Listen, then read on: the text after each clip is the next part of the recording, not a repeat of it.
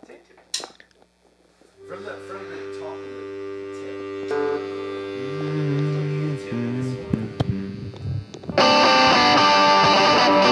Oh, it's so tall. Hey, hey, hey, hey, hey, hey, hey, hey, Today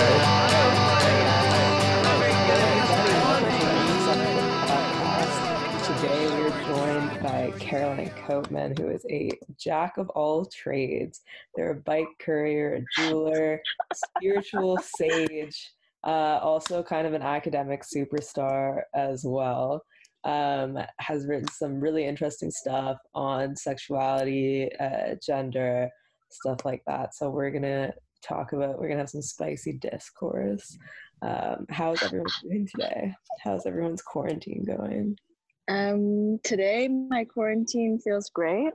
I've been going through a weird like revelation week of thinking about what it is I fall in love with on like a day-to-day basis and like what it is I'm searching for and whether or not that's an appropriate thing to look for in a human being and I don't know, and today I'm feeling very thankful to be alive. I'm sitting in the sunshine talking to a really great old friend. I'm feeling lucky and good. Aw, how are you, Ken? Good. Uh, I didn't sleep a lot and I can't quit smoking, but good to be here. Aw. if any of our listeners have tips on on quitting smoking, uh, hit us up. I was um I was reading apparently that if you start smoking um in your like teen years, you're like more likely to develop cancer, but that's also only if you're also very stressed as well. And and if you aren't stressed, then you actually don't have a high chance of developing cancer, even if you smoke a lot. Mm. Um, which explains people like Bertrand Russell, who like Russell smoked a ton and he lived to be so old. And he has these videos of him being like, "Oh, I smoked a pipe for 90 years and, blah- blah," and whatever. Um, and and so Ken, basically you can continue as long as you find ways to not be stressed. oh, that's funny. I wonder if if how where my life is on the stress thing. It's hard to say, you know. It's hard to objectively quantify that. Yeah, and apparently what I was reading as well is a lot of people who had stressful upbringings tend to like underplay the degree of which it was stressful. Um, because people with like high stress lives, uh, especially when they're younger, tend to uh, Wait, am I not on video? What the fuck? Okay. yeah, you're not. Oh, I Hey, thought I thought that you were just like that was stressful. no, yeah. um yeah so that's a hot tip to the uh, listeners just stop being so fucking stressed and maybe you won't get sick Just um i woke up this morning with like a huge headache and why? a sore throat and i was like Have you oh hitting the bottle again? Mm-hmm. and like i got ma- like major twitter stormed last night for the dumbest thing and uh Gary like had to call me to be like, "Okay, just stop fighting with these people," and they just kept like getting mad and like replying to me in like botched AAVE, being like, "Y'all don't understand," blah blah. And I'm like, okay. Wait, what's AABE? like AAVE, like African American vernacular. okay. And so they're being like, y'all don't blah blah blah. I'm like, okay, guys, like it's literally I I have a theory that like the less serious I tweet, the more mad people get. And like the more of a joke it is, the more mad people get. Um, but like God bless to uh, What does that say about your humor, Mila? I know, I know. I blame alternative comedy. I think that's what I always. Uh, we always joke, uh, alternative comedy ruined my life, but you know that's that's definitely a thing.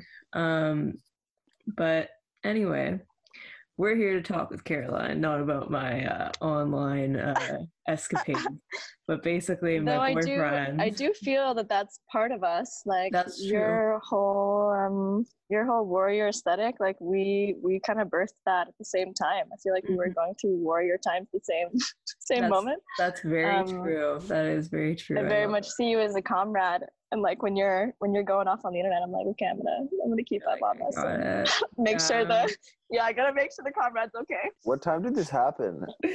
um, at like eleven, I want to say. Wow, Um, it's around the clock for you. I know. And honestly though, it's always stuff I don't intend to get like weird. And then people still get mad. So then then I get annoyed at how irrational people are. Like I'm like, why are you mad at this? This is so stupid. The left is in such a terrible place. And like You that should just say something about how you're gonna enjoy some chai today. Oh my Say it for god. Yeah, I think I will. I will. Gonna make some chai. Someone was like, in Arabic it's it's not chai, it's shy. So like you are culturally appropriating or whatever. And I was like, yeah, we still spell it like CH. They're like, no, there's no CH in Arabic. And I'm like, there's literally Lebanese towns that are transliterated into English with a CH. Like, shut up, you dumb bitch. Um, I can't, but, and then I was like, I can't believe that I'm arguing about this. Like, this is insane. The fact that this is what people uh, get concerned about it just shows how terrible of a place we're in right now. Mila, you're part of it. You're you're in the same conversation, my friend. You're I know. that person. I know. Caroline, do you like arguing Rima. on Twitter? I actually don't have um, a Twitter. Me neither. Um, I I feel like I was very vocal about my ideas for a long time, and then I realized it just made me sound like an asshole. Um, because grandiosity and like an ego problem just like doesn't look cute online. Um, so I kind of backed away from that type of like live thought streaming. Um, I guess now what I'm more into in terms of like internet content is um, curated thoughts that aren't like I'm not trying to express thoughts that connect necessarily to an everyday material context. Um, I think I'm more trying to explore like myself in that space. Interesting. Um, but so it's not really about my opinion necessarily, you know, like it's not necess- it's not what I'm it's not what my thoughts are about the everyday, but it's more how I'm experiencing that every day. Hmm Hmm. Yeah. I also I- just have such a complicated relationship with like sharing thoughts online. I think that um, so much virtue signaling happens, and it's just so gross, and it's hard to navigate when you have like a lot of people who follow you.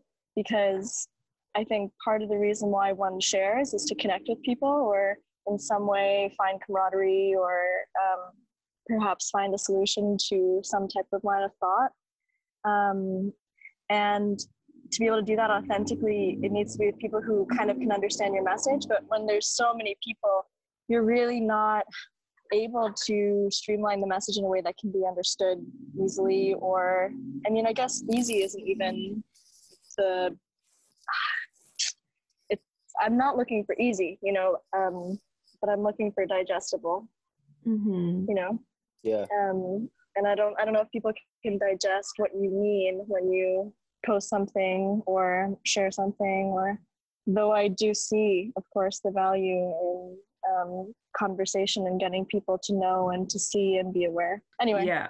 Yeah. Yeah. complicated feelings Yeah, for sure. It's a mixed bag because like I've found both good and bad. I've like found people that I've been able to connect with and like organize certain uh sort of initiatives with um and that's been really helpful i think especially with the anti-war movement and i've mentioned this before but the Mhm. anti-war movement is so uh starved right now. Like we don't have a lot of people in one place. You have to kind of and it's also like when you talk about these wars that are happening it's it's so it's not confined to like one country supporting it like it's not just canada that's sanctioning iran it's the Mhm. us and so you have to build these kinds of connections uh, basically all over the world and that's what i've found these platforms to be useful for. But then there's also a ton of garbage that comes with it as well where you just have people being like how dare you say chai? Blah blah blah blah blah. And i'm like okay.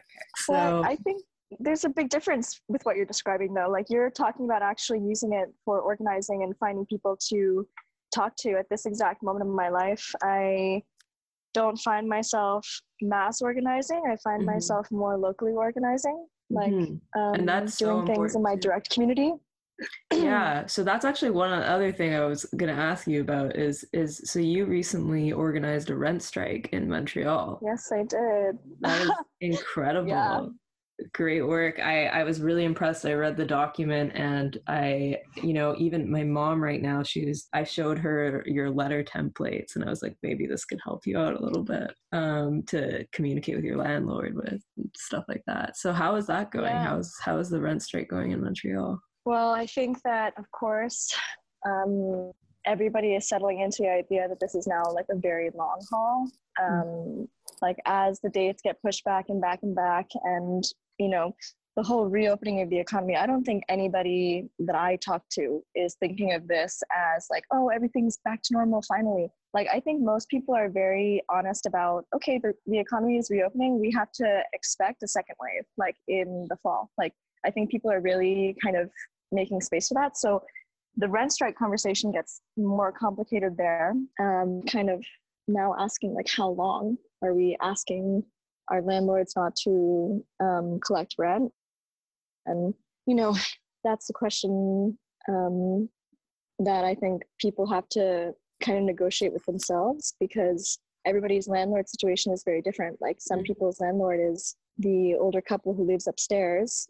Um, some people's landlord is some jackass who lives in a mansion and has 13 buildings with 15 units each that you know what i mean? Like it's just Mhm. such a different there's so much difference in the conversation. And i think it's also important to highlight how um, owning land is like such a extreme class privilege in this exact moment. And like i'm not gonna say that these people who own land are like you know really struggling.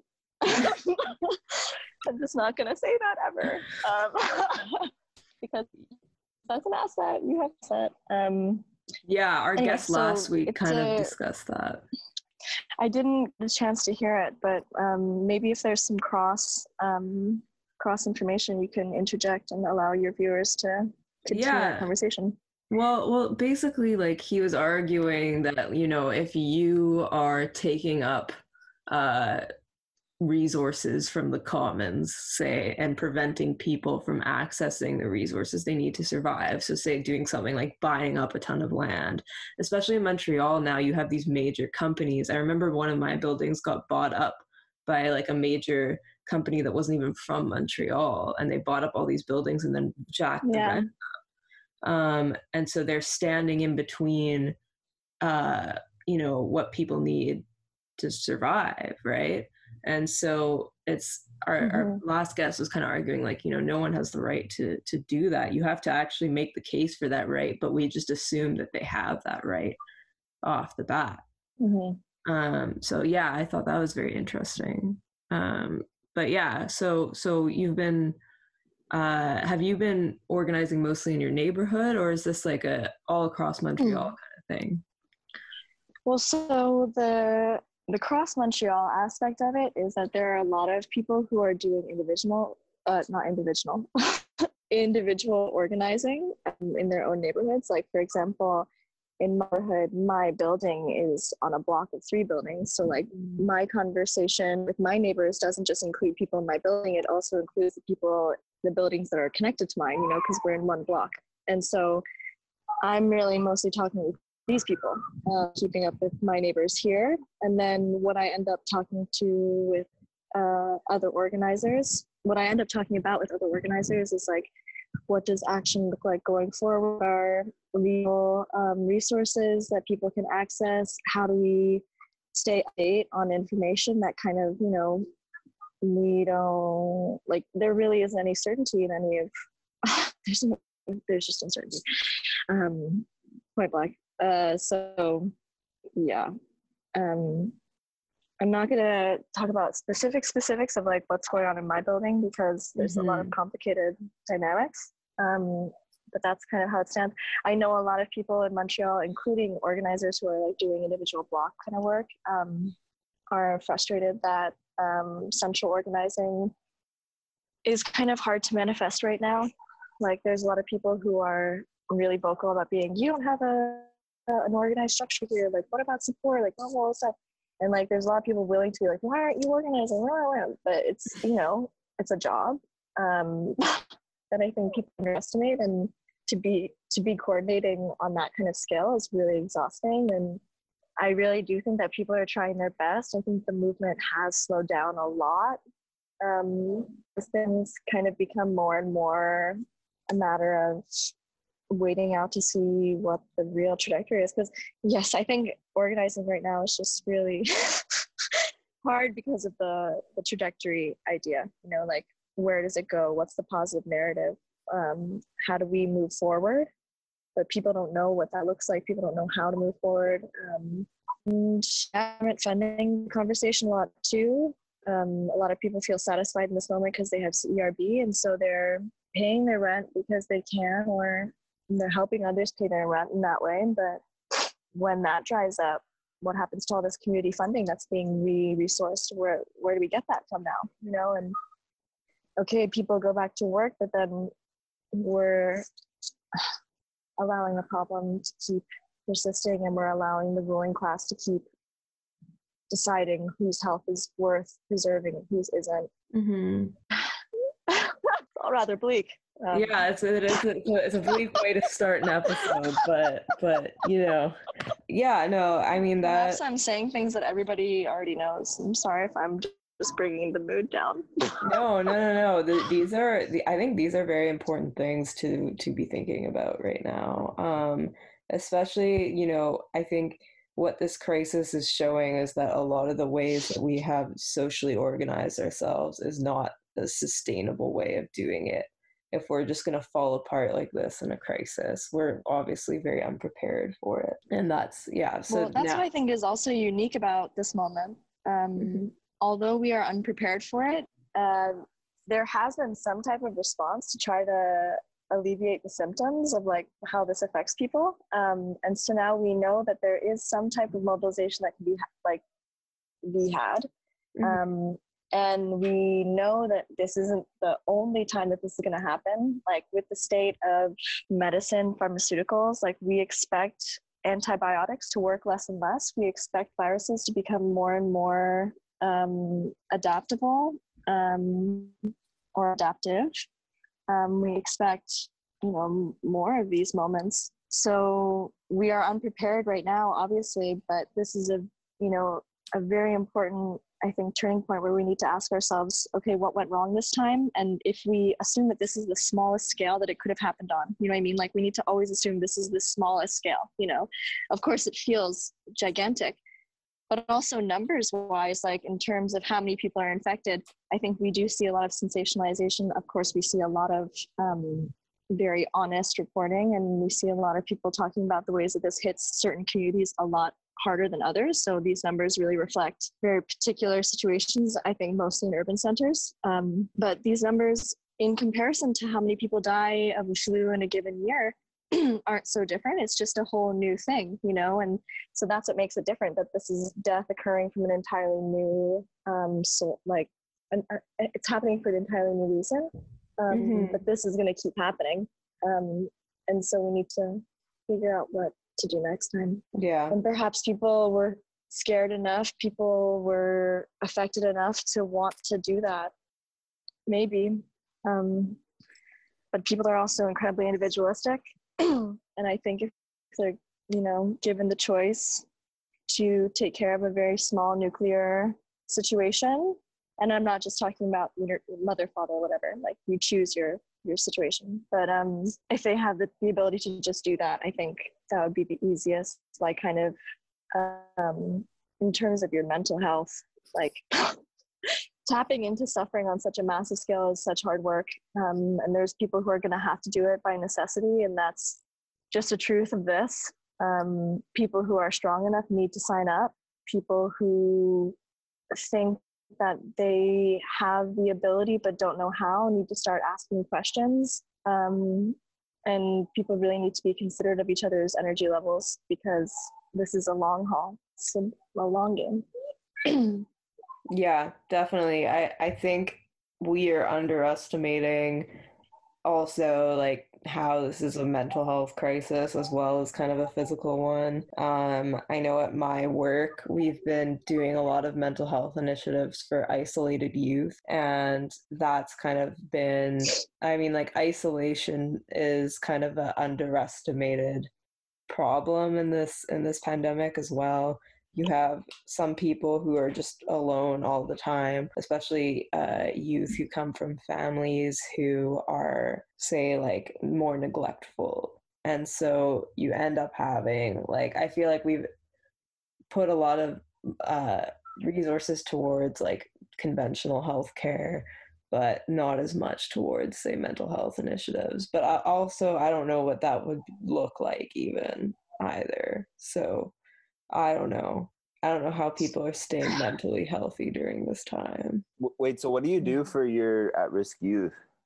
At work? Yeah.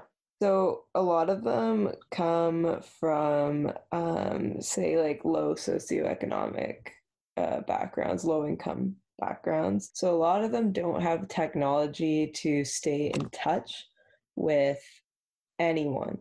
Um, and we pair them with mentors for instance. Another thing is like a lot of kids can't get their schoolwork done because they can't attend class online because they don't have the technology. We like it's crazy. We kind of overestimate or we take for granted just having a laptop Yeah. or having a phone. And so one of the things we've been doing is we made a, a partnership and we got them to give free uh, smartphones to these kids so that they can stay in touch with their mentors and uh, you know not feel so alone and also they can you know use online uh, these all have data plans so they can uh, you know attend virtual uh, activities events classes etc um, so that's like that's one of the things we're trying to do because i think it really negatively impacts you especially when you're young. But even now it's like if you're living alone now um, I, I feel like that's very difficult Mhm. to to get through. Um, i recently i read this article recently by amber frost in damage magazine and it was about like she was saying how not only do people want you to like comply with these regulations which is fine but then you also have to like act like you know you're okay with it like you can't you have to act like you know it's all going to be okay and like put on a sort of happy face as though like you can't act like even if you express discontent at your situation without saying like you can be like i'm following the rules but i hate this then Yeah. people are going to like come at you and be like you so ungrateful uh the healthcare workers are risking their lives right now and stuff like that and she's saying you know we have to wear two masks essentially we wear the mask we wear outside and we wear this mask of like content to cover our discontent with the situation. I thought that was very insightful. Yeah i don't know. I don't think it's good. No. we can move on to something more fun. So so caroline ken and i as as i said before we were discussing bdsm on another uh another episode and we were like premium episode. Uh, yeah we discussed it on the premium and we were both like well Premium. not qualified to really talk about this I'm not um, qualified to talk about anything we talk about on this podcast. yeah neither am i i'm a fucking idiot um but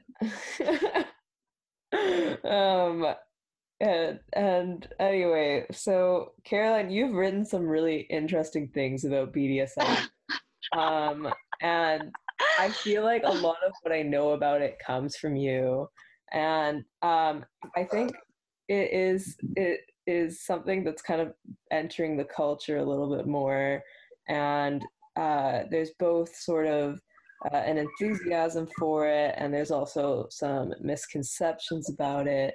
I was wondering if you want to speak to some of your writings or work on the issue. Sure. Um, well, I would love to talk about the whole like conflicted about it, enthusiastic about it, Mm-hmm. um, kind of dichotomy that people often find themselves caught in. You know, like people want to hate it and want to say like, "Oh, it's so disgusting," blah blah, but they're fascinated. They they can't look away. It's like car crash, and you ask yourself, why? Why is it that they feel this need to actively speak against it, can't look away? You know, like speak to. Um, I think the practice itself is so fascinating. Um, I think you learn so much while engaging, while even just having to kind of process it on your own. Like, um, I think if you want to do this in a health, or if you want to engage it in a healthy way, you really do need to understand that this is an emotional thing. Like, essentially, what we're dealing in is like dynamics. Um, it's a it's a game. It reflects a certain aspect of our life that we feel is gamey. Um, it kind of like blows that that one kind of uh, emotion into a whole scene and lets you sit inside of it and find pleasure in very unexpected places like you hear people talk about the subzone um, of just kind of sublime sometimes dissociation but also sometimes incredible groundedness. Um, people experience it in so many different ways but this ultimate release this ability to find um, pleasure in trust and abandonment kind of. So it's you know it, there's there's a lot going on there and i think i think it's complicated because people have a lot of complicated feelings about these dynamics in their everyday life and they don't know how to feel about it. And i mean i know it is especially a very complicated thing to talk about um, sometimes in feminist spaces you know? Like people who go to these um, spaces to find safety from a certain type of violence and then see people talking about what they see as this violence that's hard. Like it's a difficult conversation. Um, so i don't know if i even No, answered no. the first thing i was No, thinking about but just how it's I, I think that is something that I have always thought about is especially uh, in activist spaces. Um, there is definitely like either I think like I said, there's a very like strong enthusiasm for it, or there's some reservations, and I think a lot of them come in the form of, you know, say people uh, associate it with a kind of violence that they've experienced that they uh, don't feel comfortable with at all. Um, but then at the same well and i i think too in these spaces in those spaces where people like want to accept it too like there's a whole other thing in these activist spaces where people are like oh are you rad enough? Like can you get down for it? Like can you be, can you go that far?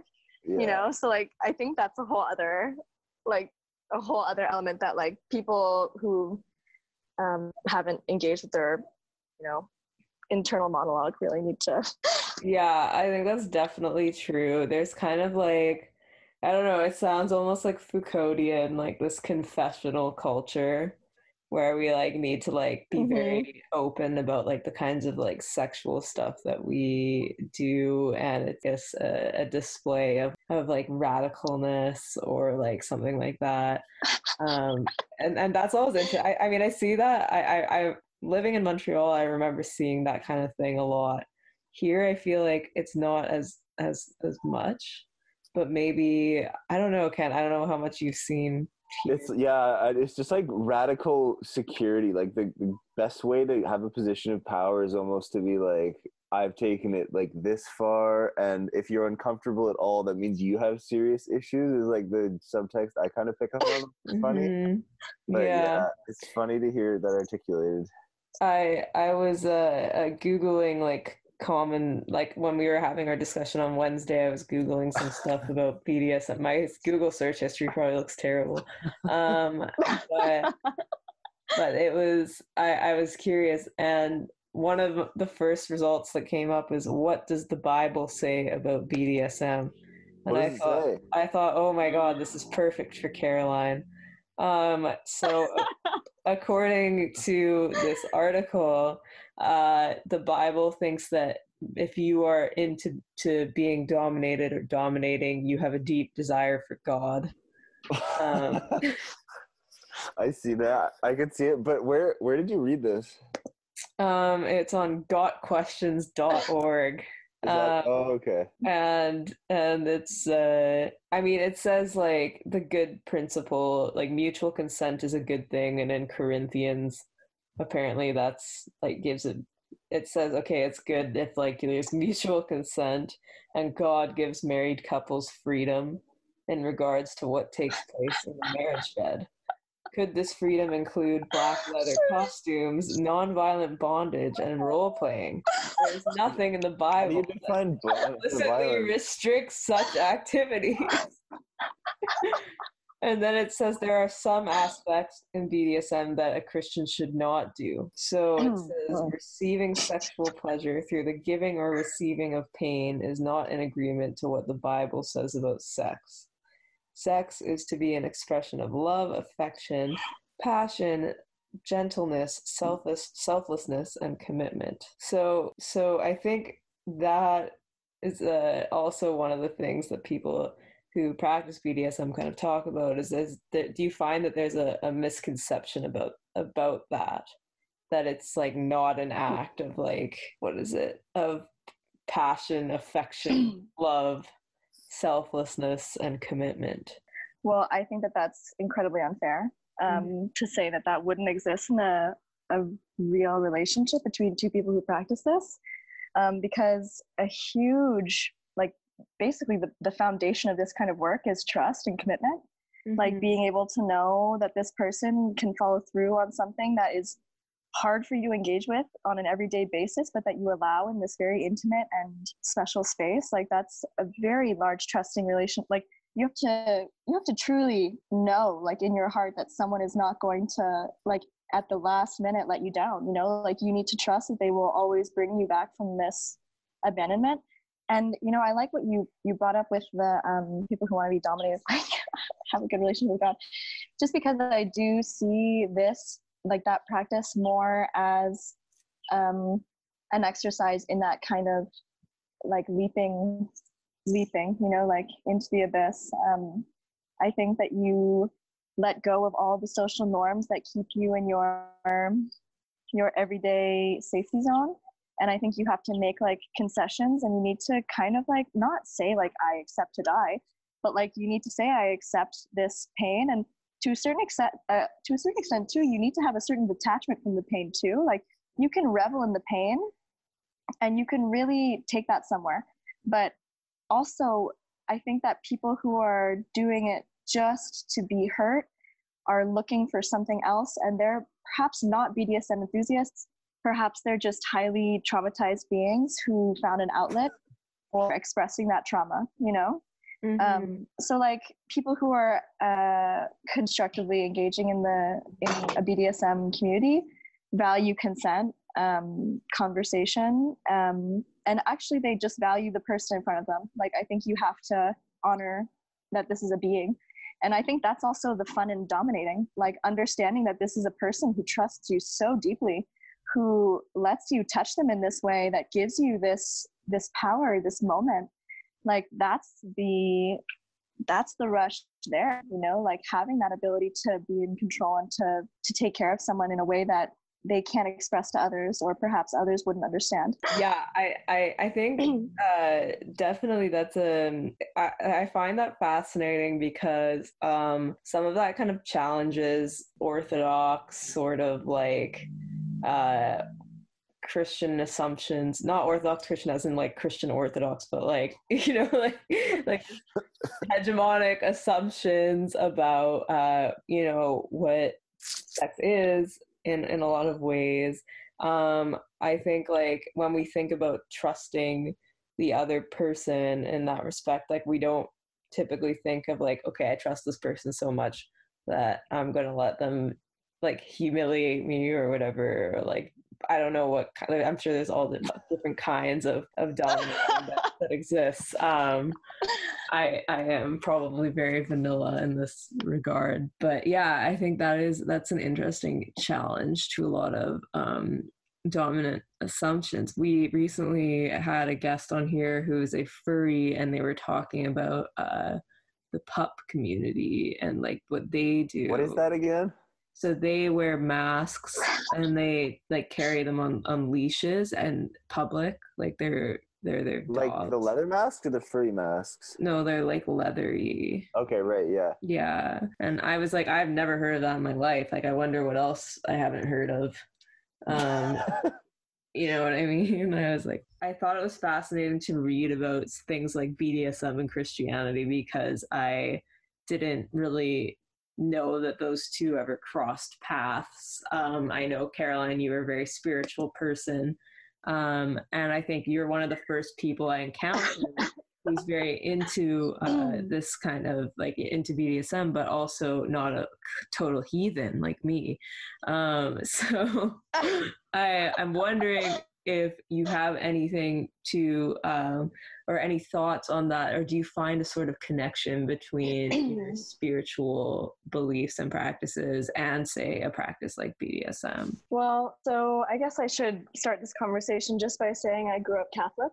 Mhm. uh, which is a very particular brand of Christianity that um, a bit more mystical, a bit more superstitious, a bit more um, a bit more enthusiastic about crucifixion. Um, very enthusiastic about um, the suffering of the Virgin Mary.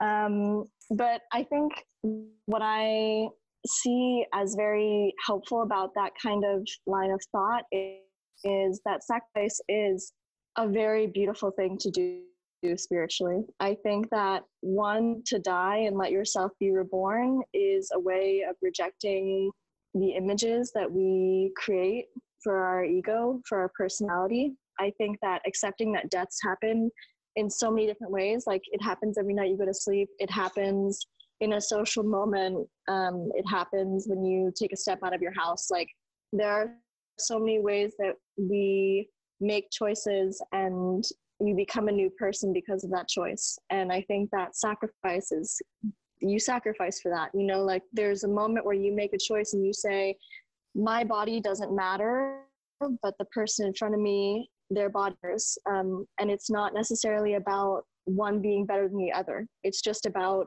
um, honoring the spark of life and always seeing beauty and joy and wanting to preserve it in every moment that you can. You know, like and I think that's why sacrifice also comes in so many different um, paths almost. You know, like sacrifice doesn't have to be suffering. Sacrifice doesn't have to be um, painful even.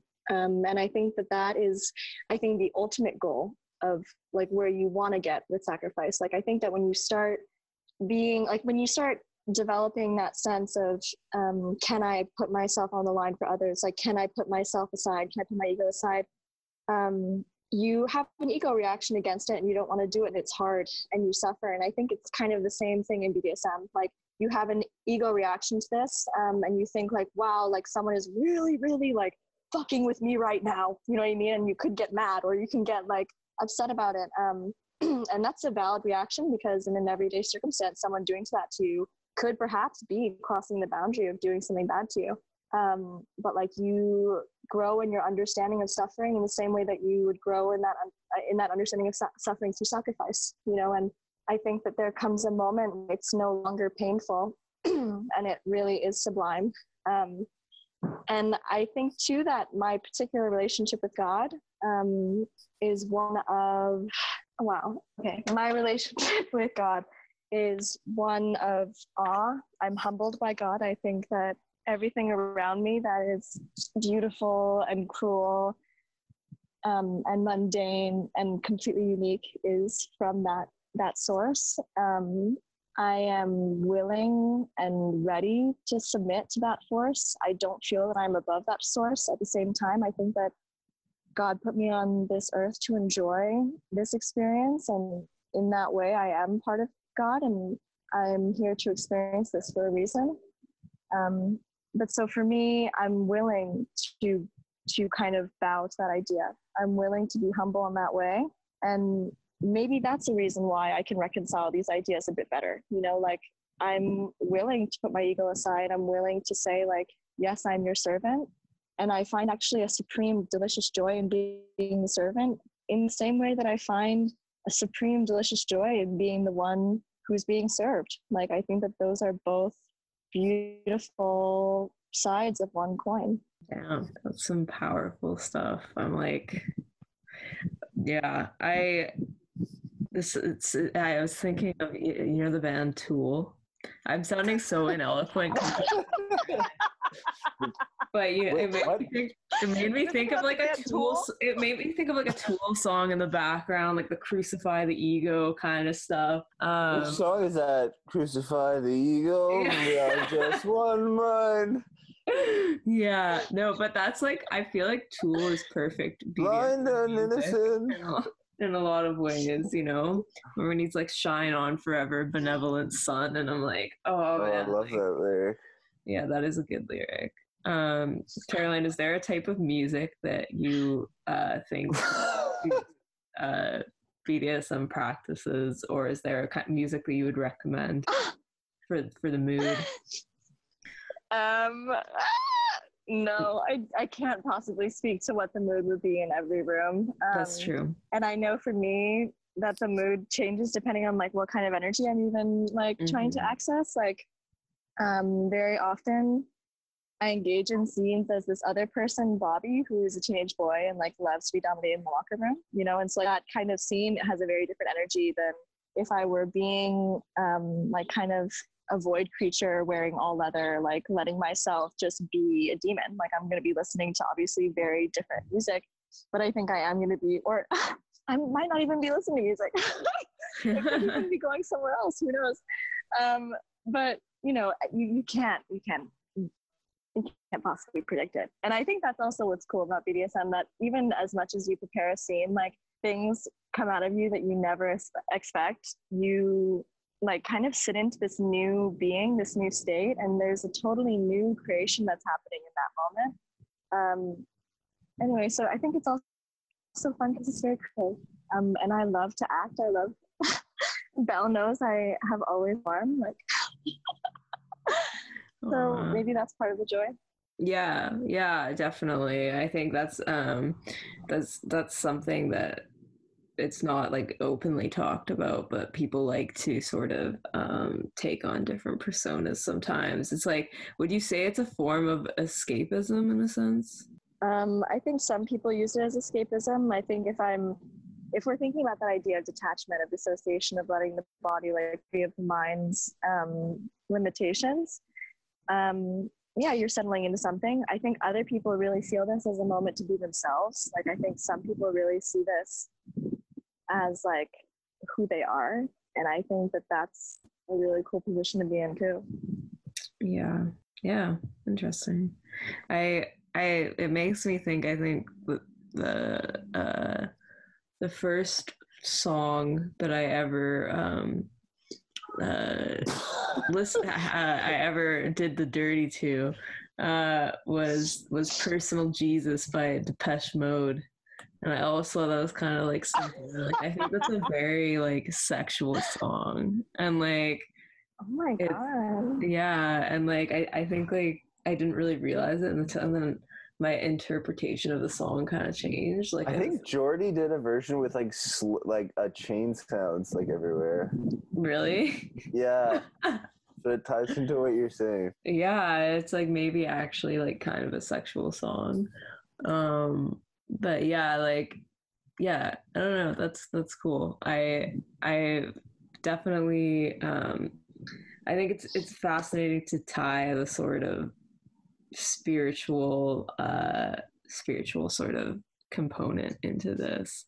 I one of the other things that I came across when looking up stuff about BDSM is is 10 questions to ask a potential dom. It's so funny to imagine you Google BDSM stuff.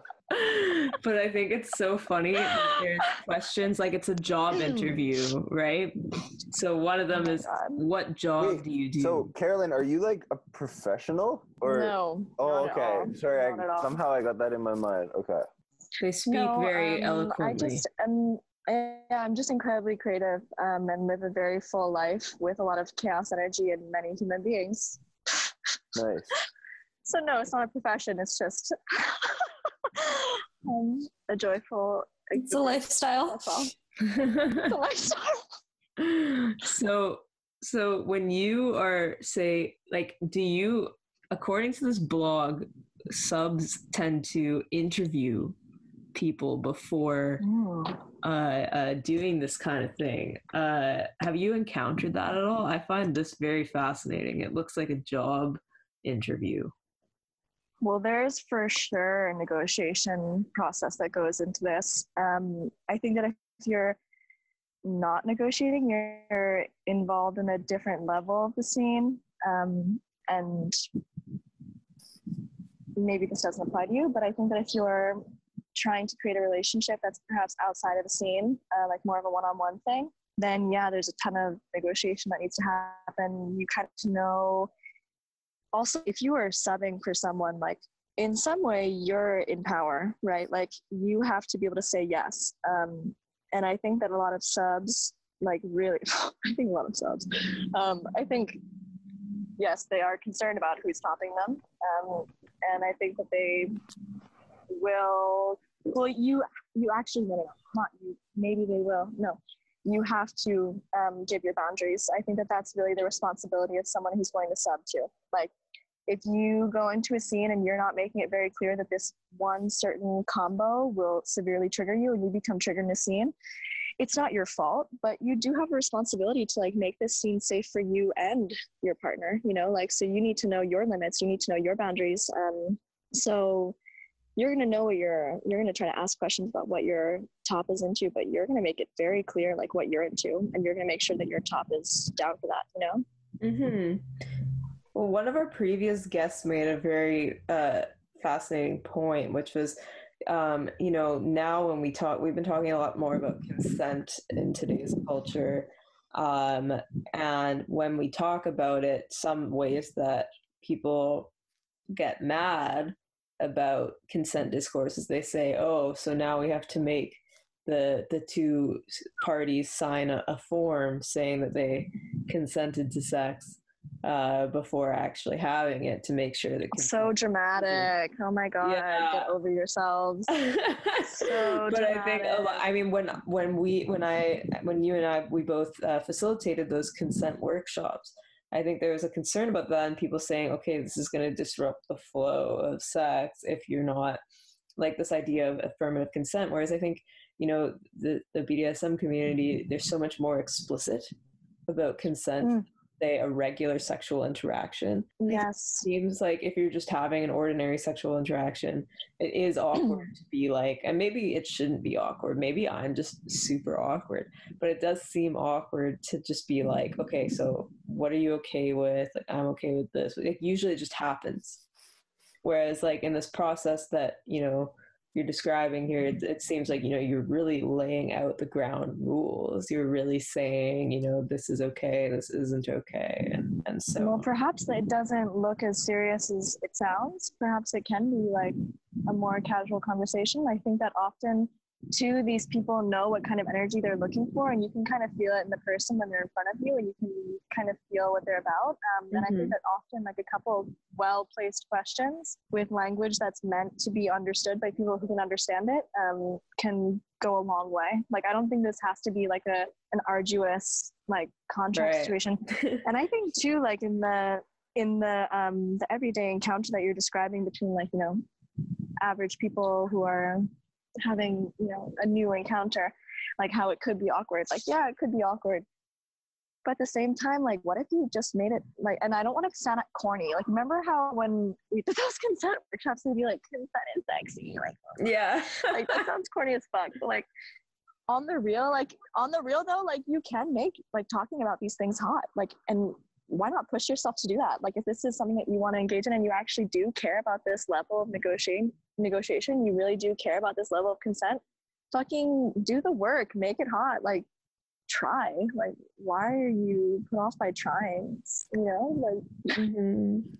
Yeah, I could totally see. I mean, that's that's I I've literally seen people say or like or draw up contracts and be like, I don't want to be accused of misconduct, so okay gonna- that's insecurity that's clearly some some dude insecurity that's wild That's But- ridiculous. You think that the line is so thin for you that you need to make that contract? Like, bro, that, there's a whole other problem happening. Well, what makes me curious about stuff like that is like, what kind of sex are you having? Where yeah, what are you like, trying to do? where you're like not sure. And I mean, I don't know because I think sometimes maybe people are gen- genuinely that oblivious as to whether or not their like partner is enjoying what they're doing. Um, but that might reveal kind of a larger issue Yeah, at yeah, that's that's a problem with you. You shouldn't be having sex with people if you can't hear what your partner is saying. Like, that's clearly not sex. That's like masturbation, and just go do that on your own. don't don't waste people's time. sex Yeah. It's it's a give and take. If yeah. you're just taking, please. hmm I I've actually I had a conversation with my psychologist about this once. Um and I was saying like, yeah, I think this guy that I was with, like he just didn't get that like when I wasn't into things and stuff, but like that's not his fault. He might just be like not socially uh, in tune. And she was kind of like, well then if you're not that in tune with someone, then you shouldn't be having sex. But Ken and I were talking about before, like there are some people who genuinely do have a social like I don't know the, the way to say it. like they have a Like autistic people. Sure yeah or like just people who are socially awkward and might not be as good as at reading people um and may, or just might not be neurotypical in some respect so then it's like how do we uh you know incorporate them into this discourse of you know consent and stuff like that Yeah, I don't know. I don't know if I have an answer to that question um, because it's true that there are many different ways of interpreting um, Mhm. any given social situation, and even um, like you just you mentioning that made me think about how uh, if you're in a, a heightened state of um, like for example if your nervous system is aroused like you're going to read things very differently. Like if you're triggered you're going to read um, what someone's saying to you as offensive because or you're going to be waiting to defend yourself because you're actively already triggered. And that's just actually psychological like that's not like you're being petty like this is just a nervous system like you have a lot of hormones running through your body like yes you are going to perceive things differently. And so i wonder then like yeah if there are people who kind of just operate on this um, level because there are people who have just a different kind of perception of the world on the everyday basis because of a history of trauma but mm, maybe this is getting complicated now. I'm just thinking about how people see things differently in a given moment and it's maybe not even fair to have the conversation about communicating right or well yeah and i guess thank you mila Continue, excuse me No, no. I I I think, you know, I guess one argument you could make is this kind of inability to read situations is not just a problem for sex, but just a problem for everything. Um and you know, there are ways that we can poorly treat people that are not sexual in nature. Um so I guess you could argue that that it's not. But then, I mean, another on the other side, people might argue that uh, sexual relationships are like uniquely uh, their own thing, and like having a sort of intuition about that is its own thing as well. I genuinely don't know, but I do find this concept of like, say, a pre-interview to be kind of interesting. One of the one of the questions is about uh, or one of the points this person makes is that it's good to find out what someone does for a job before uh, before letting them dom you. Uh, have you ever have you ever had someone? Are there like jobs to avoid being domed by? I don't know. I what do you think, Caroline? Well, I think once again we need to be asking ourselves why a Dom is doing this. Like, I think everybody just needs to ask themselves why they're doing this in general. Um, but perhaps the type of job someone chooses would show um, how power hungry they are, or perhaps what kind of relationship they have to power in their everyday life. For example, um, I mean, and I, I'm saying this kind of just hypothetically thinking about it, but like someone who is really like used to getting everything they want in an everyday space, if they then are also a Dom, what is that doing for them if it's not some type of subversion from their everyday movement? You know, like is it just now that you're moving this domination to the sexual space where yes, this is another object that you touch, that you affect, like and then as the sub, do you want to be that object? Like, do you want to be just the movable thing? Or you know I, then i think in the same kind of idea if this is someone in the same type of job that i'm describing but wants to be a sub i can kind of understand like what the, the subversion is there you know? I can i can tell like what you're getting out of this that is different from your everyday life. Um, but then again should i be like psychoanalyzing all my partners? Um, probably not don't know. I, I don't know. Maybe they should just tell me that themselves. yeah. And I say that, like, full disclosure, I was recently broken up with for that exact reason. So, my God, here I am. For psychoanalysis. yeah, I had a partner. Well, it, to be fair, it was someone who I wasn't really like very seriously dating, but like Mhm. before this all started, it was a very casual relationship. And in the pandemic, at one point, I was like, like I really want to know how you're feeling. Like, can you just describe to me how you're feeling? And this person got overwhelmed by me asking like to really push for it, and I was psychoanalyzing too much, which I understand. But Isn't it kind of inevitable though? Like I can I can relate to wanting to understand someone, and uh, yeah, isn't that kind of inevitable? I guess you just gotta like pick your. I truly think so. Yeah, I when when you're saying about how like how you know it's weird when they don't they're not subverting their sort of regular life. It, I you know I think the most unfortunately the most exposure people have gotten to like BDSM is through Fifty Shades of Grey. Like even my mom read that book. And and you know the one of the shifty sort of premises is you know the guy who's the dom is already like a really powerful guy and so like the whole thing is like he's already just like this like whatever some financial dickhead. And then he's all he you know then he just wants to just keep doing the same thing in the bedroom. And i think i from what i've read the bdsm community has been very critical of this work. They think it does not accurately depict uh, the way that things are. So so yeah, I don't know what you thought of that. I don't know if you've read it, but it it, it definitely did not. I haven't read it myself. yeah, it definitely didn't give me a good impression. And then I was kind of like, hmm. But then I, I had met other people who practice BDSM, and they were like, no, this is not representative. Interestingly, it's a fan. It was in, initially a fan fiction of Twilight. Um, oh my god! I opened the can of worms. which is I'm gonna open it. So Karen, you, you wrote an essay on on Twilight and BDSM, which My most famous piece. My god. which is iconic. Um, I think we've we've all read Twilight. Ken, have you read Twilight? Oh yeah, it's a banger. It's a so so yeah. So you wrote this essay on Twilight and BDSM, which uh, which I think it's fascinating that that Twilight was taken by someone else and they wrote a really like shoddy fan fiction of it as BDSM. But uh, do you want to discuss what your sort of central thesis was here?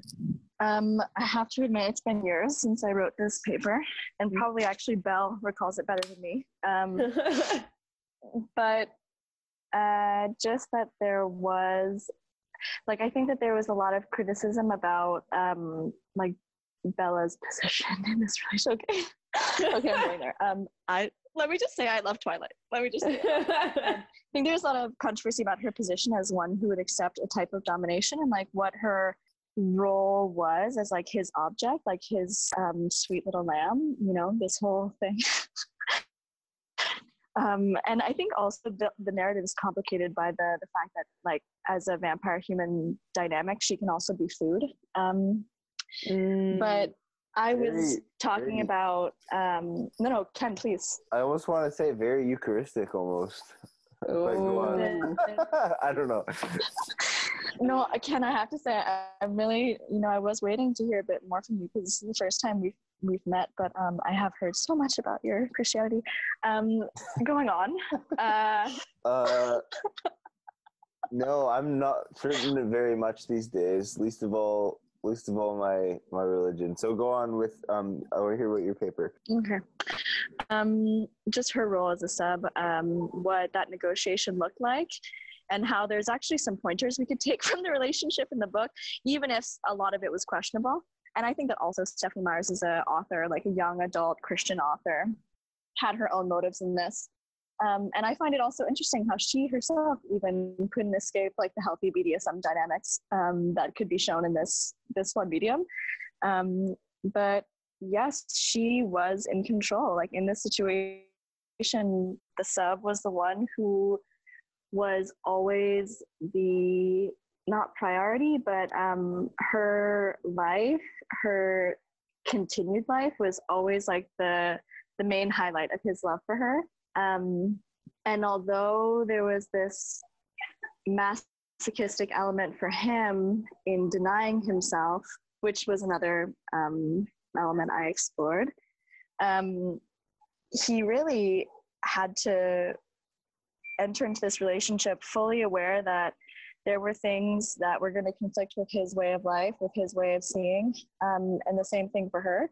Uh, and a very real negotiation had to be made. Um, and in the end, um, the negotiation had to change too, which I thought was a really uh, important thing to highlight about that, like perhaps like BDSM esque relationship. Um, that the relationship can be fluid, that it can take different forms, um, and that it serves different purposes at different moments. Like at the beginning of the book, Edward Cullen is a very tortured man, and he has done a lot of bad things that he doesn't necessarily um, like about himself, and he is very conflicted about his position and you know his uh, idea of being essentially a bad thing. Um, and so engaging with this kind of torture dynamic with her served a different purpose because he was kind of keeping her as this prize that he would use to torture himself. But in the end, um, shifting this dynamic to then be her like devotee, he was he adored her and he um, really exalted her in a way. Um, you see that these things respond to your where you are psychologically, and you see that um, this isn't a static role. It doesn't look one single way. Um, and I think that also like BDSM doesn't have to be hitting someone in a basement, you know, like BDSM can be very subtle dynamics in a relationship every day. Like, for example, having a certain type of language when someone is cooking for you in the kitchen can be very BDSM oriented. Like someone um, who is perhaps cleaning your floor in a moment whole relationship can take on a whole narrative you know like there are ways that this can exist and you can play out these dynamics um, without hurting yourself. Um, and i think too that freeing yourself from the inevitability of the dynamic because it's not inevitable. Like you choose it you play with it it's yours to manipulate. Um, knowing that it's that and knowing that it's always a game frees you in so many ways. Like knowing that you aren't a victim or feeling in your bones that you aren't a victim in this moment like that's a very like that's a way to work through some serious um like perhaps programmed thoughts you know? Like I think I've just I've, I've diverted back to talking about BDSM, but this did start talking about Twilight. yeah, no, no, that's really cool. I, I, I, you know, I recently uh, rewatched the the TV show Hannibal, uh, with my cousin, and I see a lot of what you're talking about in it.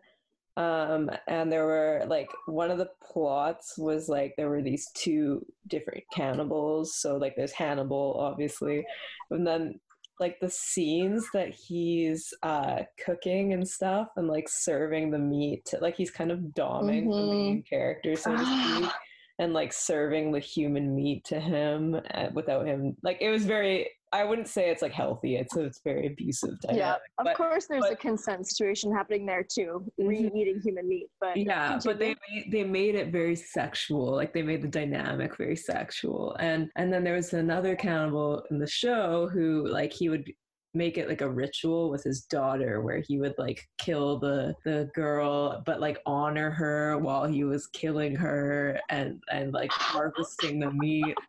I was like like talking about twilight i'm like damn like how much how many other pieces of media do we see this kind of thing bleed out into? Like is this just in the back of like our human uh minds where we're just kind of like everyone's so kind of fascinated with this you know? Even if we don't practice it like i've had reservations in the past um, but you know you still see you still see this kind of uh, thing where people just keep coming back to and, and thinking about it it's in everybody's mind all the time are you talking about cannibalism no no bdsm but I don't think We're I. talking about cannibalism, but like if you're talking about BDSM, yeah. Yeah. um. Yeah. I don't think about eating people. Uh. Um. But I just I I don't know I the the show the television show Hannibal it's very different from the movies and the aesthetic is completely different as well and so the aesthetic is it's kind of like this gothic sort of like I don't know. I think it's really brilliant, and they use um, like the the music is really uh, it's like dark but but beautiful. It's like it crosses with like classical music and all kinds of stuff. Um, anyway, that all that to say, I think like like that's what I was thinking of. Um, but yeah, I don't know. Then then I'm like, what other media would have this? It seems to just be a running theme. Too bad we Foucault is not alive to be interviewed on this subject. Well, you, you do see it too bleeding into fashion a lot. Um, Yeah, it the, is entering the public imagination a lot more. Chokers Yeah. have become in fashion again.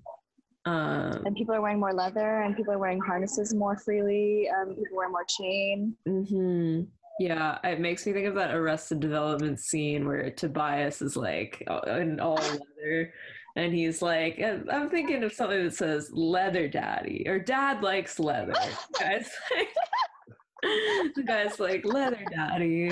Um, and yeah, no, that's definitely definitely something that's like I don't know, it's in the back of people's minds. So I'm I'm glad that we we discussed it on the show because I think it's it's something that comes up. It's something that people think about.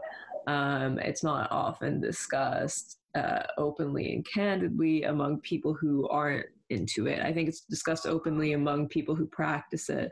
Um, but like you're saying, it, I think some people are, are hesitant about it uh, in activist circles because you know you want to you don't want to make the spaces seem like unfriendly or unwelcome to people who might experience trauma or whatever. I have heard of instances where people who experience trauma actually find solace in BDSM as well.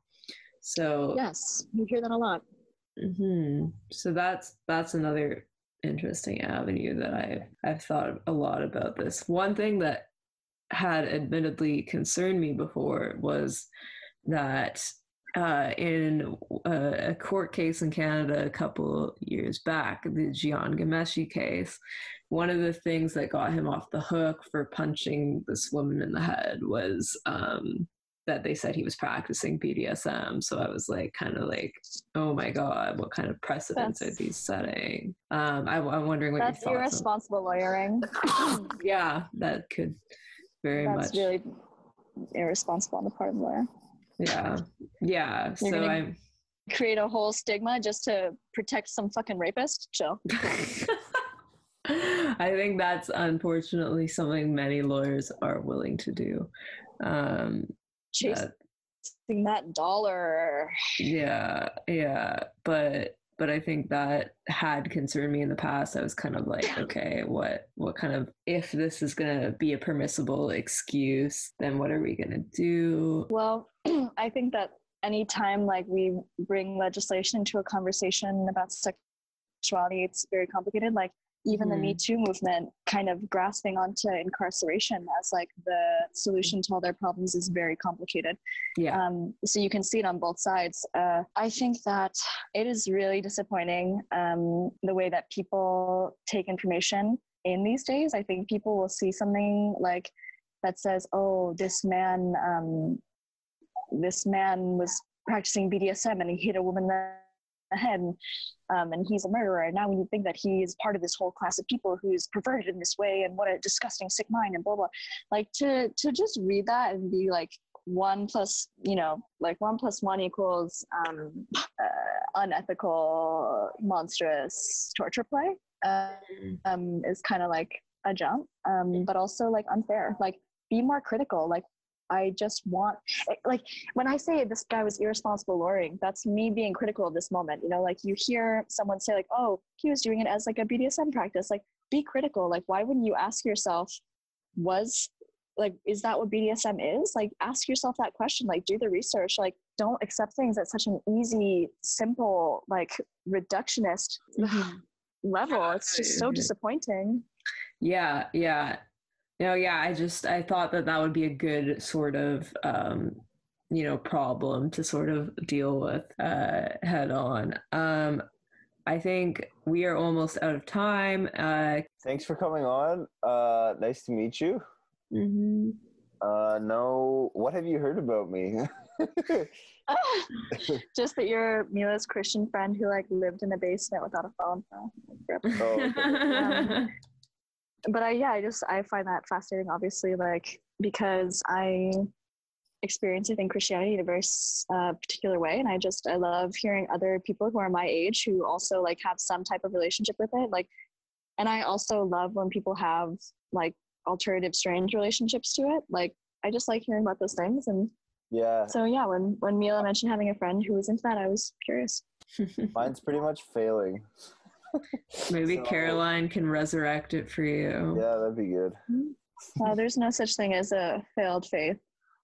That's a good Fa- thought. Faith comes; it's not linear. It's Damn. What a way it's to not, you end know the that. up. Yeah. Yeah, that was great. All right. Thank you so much, Caroline. Uh, always a pleasure, and I'm sure we'll we'll chat soon. And uh, have a good rest of the week, everyone. Thanks for listening. Thank you.